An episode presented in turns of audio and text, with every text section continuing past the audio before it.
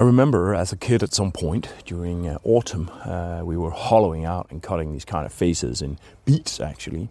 And this is a practice that probably rests on ritual logic that uh, I think is very fundamental to Nordic animism. There's this thing about transformation of what I've called essences. People seem to have this will that they want to condense essences of nature, of a holiday, of a season, of the wilderness, of the crops uh, and then they want to transform these essences in ways that seem to dialogue with or mirror sort of life-giving transformations, um, like uh, like corn to bread, for instance. So you build a corn dolly, a deity out of the crop, then you make beer out of it, and then you give the beer to the earth or to the wild hunt or something like that.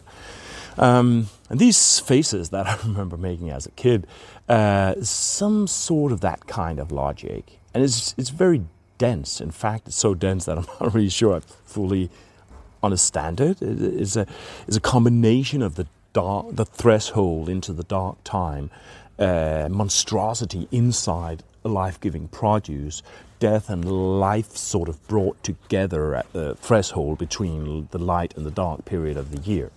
Um, yeah, dangerous monstrosity, monstrosity sort of inside life upholding sustenance. So you have when you have, for instance, light shining inside a bead, uh, then it's something that belongs underground. It's almost like a, almost like turning on the light in the underworld or turning on a monster in the underworld or something like that. Um, these here, they're just contemporary pumpkins. Uh, because the Nordic All Hallows or All Souls November Day traditions, they've been waning quite a lot uh, to the point of almost disappearing. In my childhood, I barely remember All Hallows being marked at all. Uh, but then Danish culture went and did what all living healthy culture does it imports. Often stuff that seems other, but is really very closely aligned to pre existing cultural notions or ideas. So Danes did that. They did what natural humans do when they're not impeded by nationalist exclusionisms, uh, they went and borrowed culture perceived as other. And then we got Halloween. At the same time, new and sort of newly imported, and a bit other in this context, yet symbolisms that work over exactly the same or similar themes as have been there probably since the Vikings celebrated the uh, or the winter nights at around this time of year. It's even called Halloween, even though we do have a, a, name for All Hallows in, in our own language. My little daughter, she calls it Halloween. uh, and, it, and it's, it's, an import from a place in the world where exactly this holiday has become this wonderfully rich and powerful expression in uh, yeah, North America.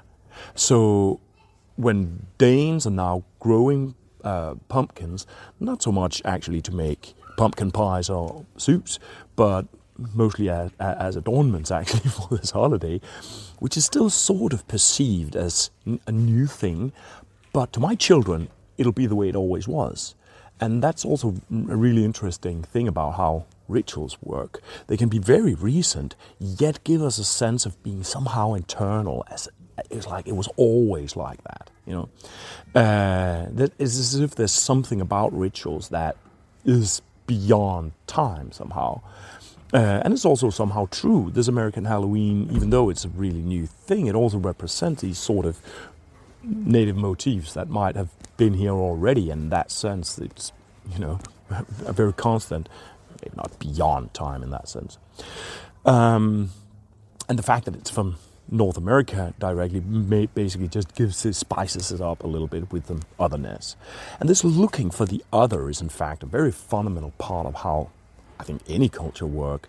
Uh, the American uh, phenomenologist Thomas Csordas considered the strive towards alterity or otherness to be a driving motor in religiosity, almost an inherent thing pointing towards other.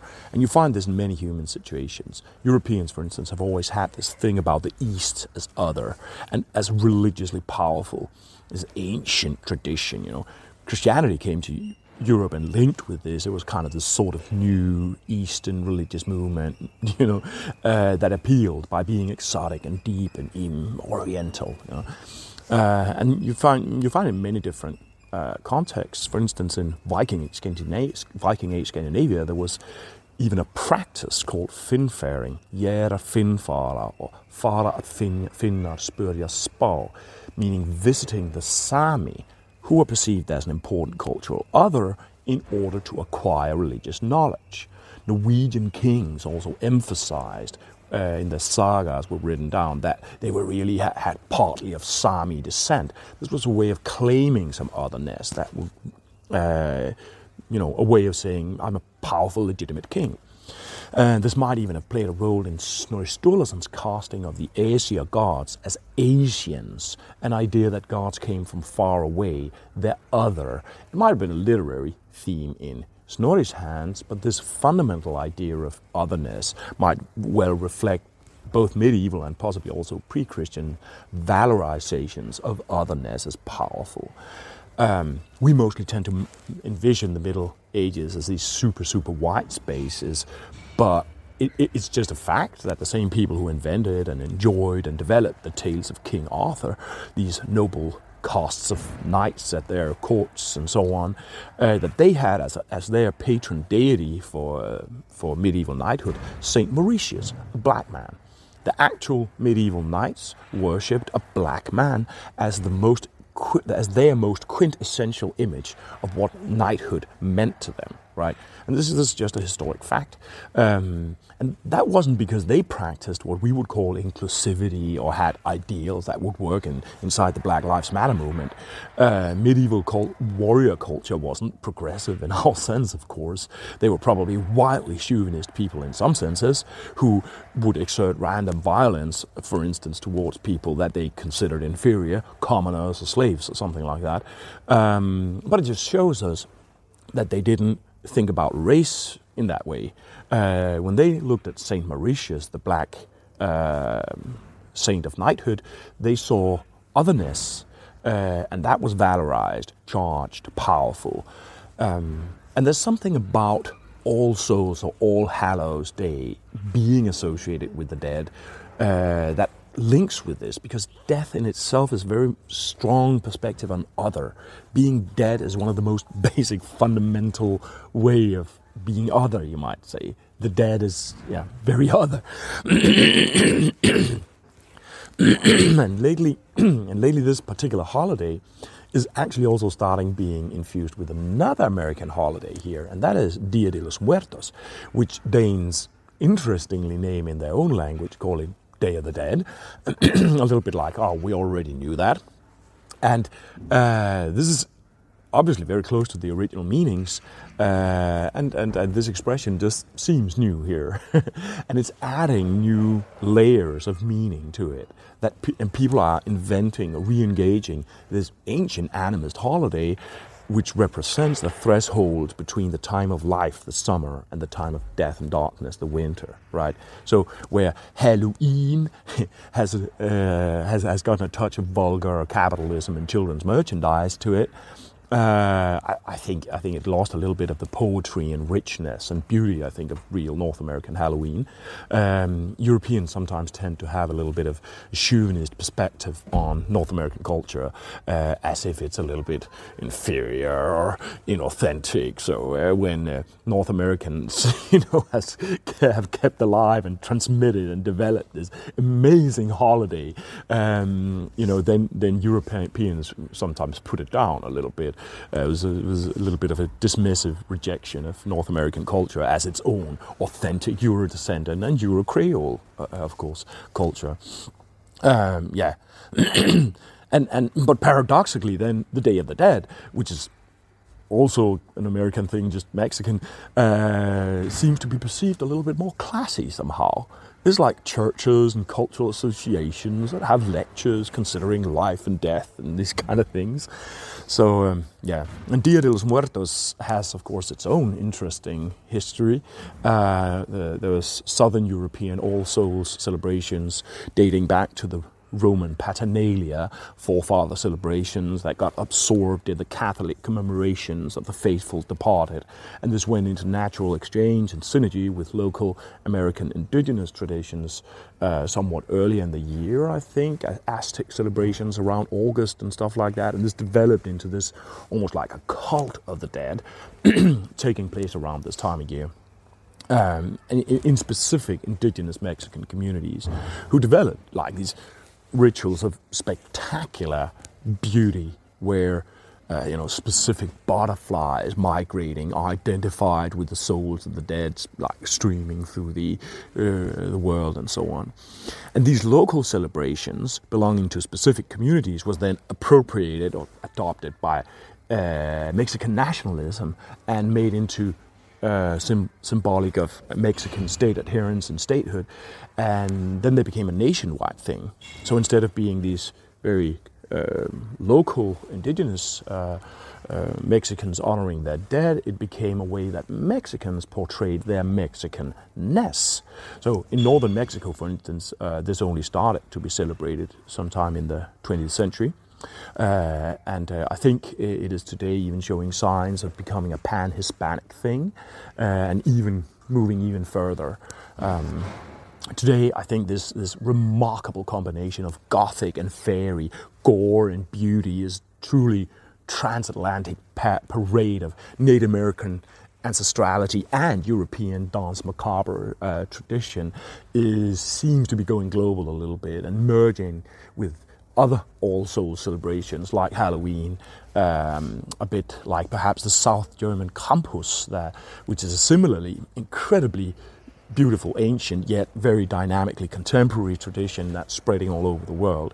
Um, it's as if people are today drawn towards these uh, traditional culture with the potential for re-enchantment and re-engaging animist realities. Uh, I've, I've, myself been an anchor person in, in trying to reintroduce the Nordic Yule goat in, uh, here in Copenhagen with inspiration from the Krampus that's uh, globalizing uh, at the moment. And um, Krampus comes from white people uh, so it has less problems spreading because, for unfathomable reasons, people who claim to be anti racists paradoxically suddenly have a huge problem when non white or people of more racially ambiguous um, observance, like Mexicans, when their culture is being exported all over the place and receiving universal uh, appreciation. But yes, future will tell if this if the natural spread of, of also the Day of the Dead into uh, our All Hallows, All Souls celebrations in Northern Europe and the Northern Hemisphere, uh, if it will be allowed to happen and it will receive the valorization that it really deserves as this uniquely beautiful and powerful contribution to humanity that it really is, or if it will be blocked by these. Uh, ultranationalist value systems that are sometimes practiced by people who identify le- leftist. Um, anyway, that was a couple of thoughts on the um, All Souls Day, All Souls Day uh, celebration in super interesting, ongoing uh, flux and reinvention. Uh, and I should mention that also the, the Runic Animist Wall Calendar, uh, with its explanatory book, the Runic Animist Year, that you can find uh, the, in that uh, you can find spe- specific kind of other culture also related to um, this uh, this holiday. Uh, and that is traditional Nordic culture, how people used to sacrifice a hell horse on the All Hallows, and how they used to gather offerings of fodder and bring it to a sacred boar in, in, in, in the village, and, and this kind of stuff. yeah. Let me just end this video by describing a little bit what I do uh, a little bit more. My name is uh, Rune uh, Hjarnø Rasmussen. I'm a PhD in history, history religions. I'm working at seeing Nordic history religions as processes of rejecting animist knowledge, uh, and, and this is a, a, strictly academic side of my work, and, and I think I'll make a video soon that explains a little bit more exactly about the academic side of it. But I'm not only working with academia, I'm also trying to work these uh, perspectives into play in contemporary culture and society, um, sometimes in playful and experimental ways, of doing like cultural activism and, and so on. Um, I believe that scholarship should be used to play back into culture, and uh, I'm doing this in a, a number of different ways. Um, one is that, as I mentioned, I'm, I'm an anchor person in, in, the contemporary cultural event, uh, event trying to uh, re-engage Nordic animism uh, around Yuletide. And, and uh, uh, another thing is that I've been um, producing debate together with a group of scholars in public media, where we're trying to introduce traditional knowledge not as this nostalgic thing of the past, but as a living contemporary mode of environmentalist reflection uh, about how we may behave a little bit less apocalyptically, cataclysmically destructive towards the world that we live in. Um, yeah, the, the, fundamental meaning, I think, of what people used to call fertility religion, engaging the world in respectful and kind ways so that the world gives us respect and kindness back in the form of giving humans sustainably uh, life supporting spaces to live in. Um, yes, I've also been cr- creating popularization, as mentioned, in the form of um, a calendar that tries to communi- communicate outside, you know, the worst academic hula bula language uh, and introducing lay people to uh, to a traditional knowledge perspective on their own daily lives. Um, I'm also doing it in other ways, uh, projects that will yeah, hopefully be launched uh, in in not so long. So if you like what I'm doing, then uh, there are actually a number of ways that you can support me. Um, and I do need the support from a professional employment perspective. This is a fringe thing I'm doing. Uh, I'm an un- unemployed father of three, and I'm trying to make it make ends meet while trying to change the world through this uh, particular perspective. So it's possible to Patreon support me, but uh, that's not the only thing you can do. You can also share my work. You can share it into groups. You can ping your friends. You can like it. You can follow it. Follow it. If you're on YouTube, you can press the little like buttons and the little subscribe buttons and write a little message saying, "Cool shit, Rune. what does this or that mean?" and so on. And uh, social media activity is uh, in relation to my work that supports uh, my work, that supports my channel. So um, thanks a lot for listening, and uh, see you around.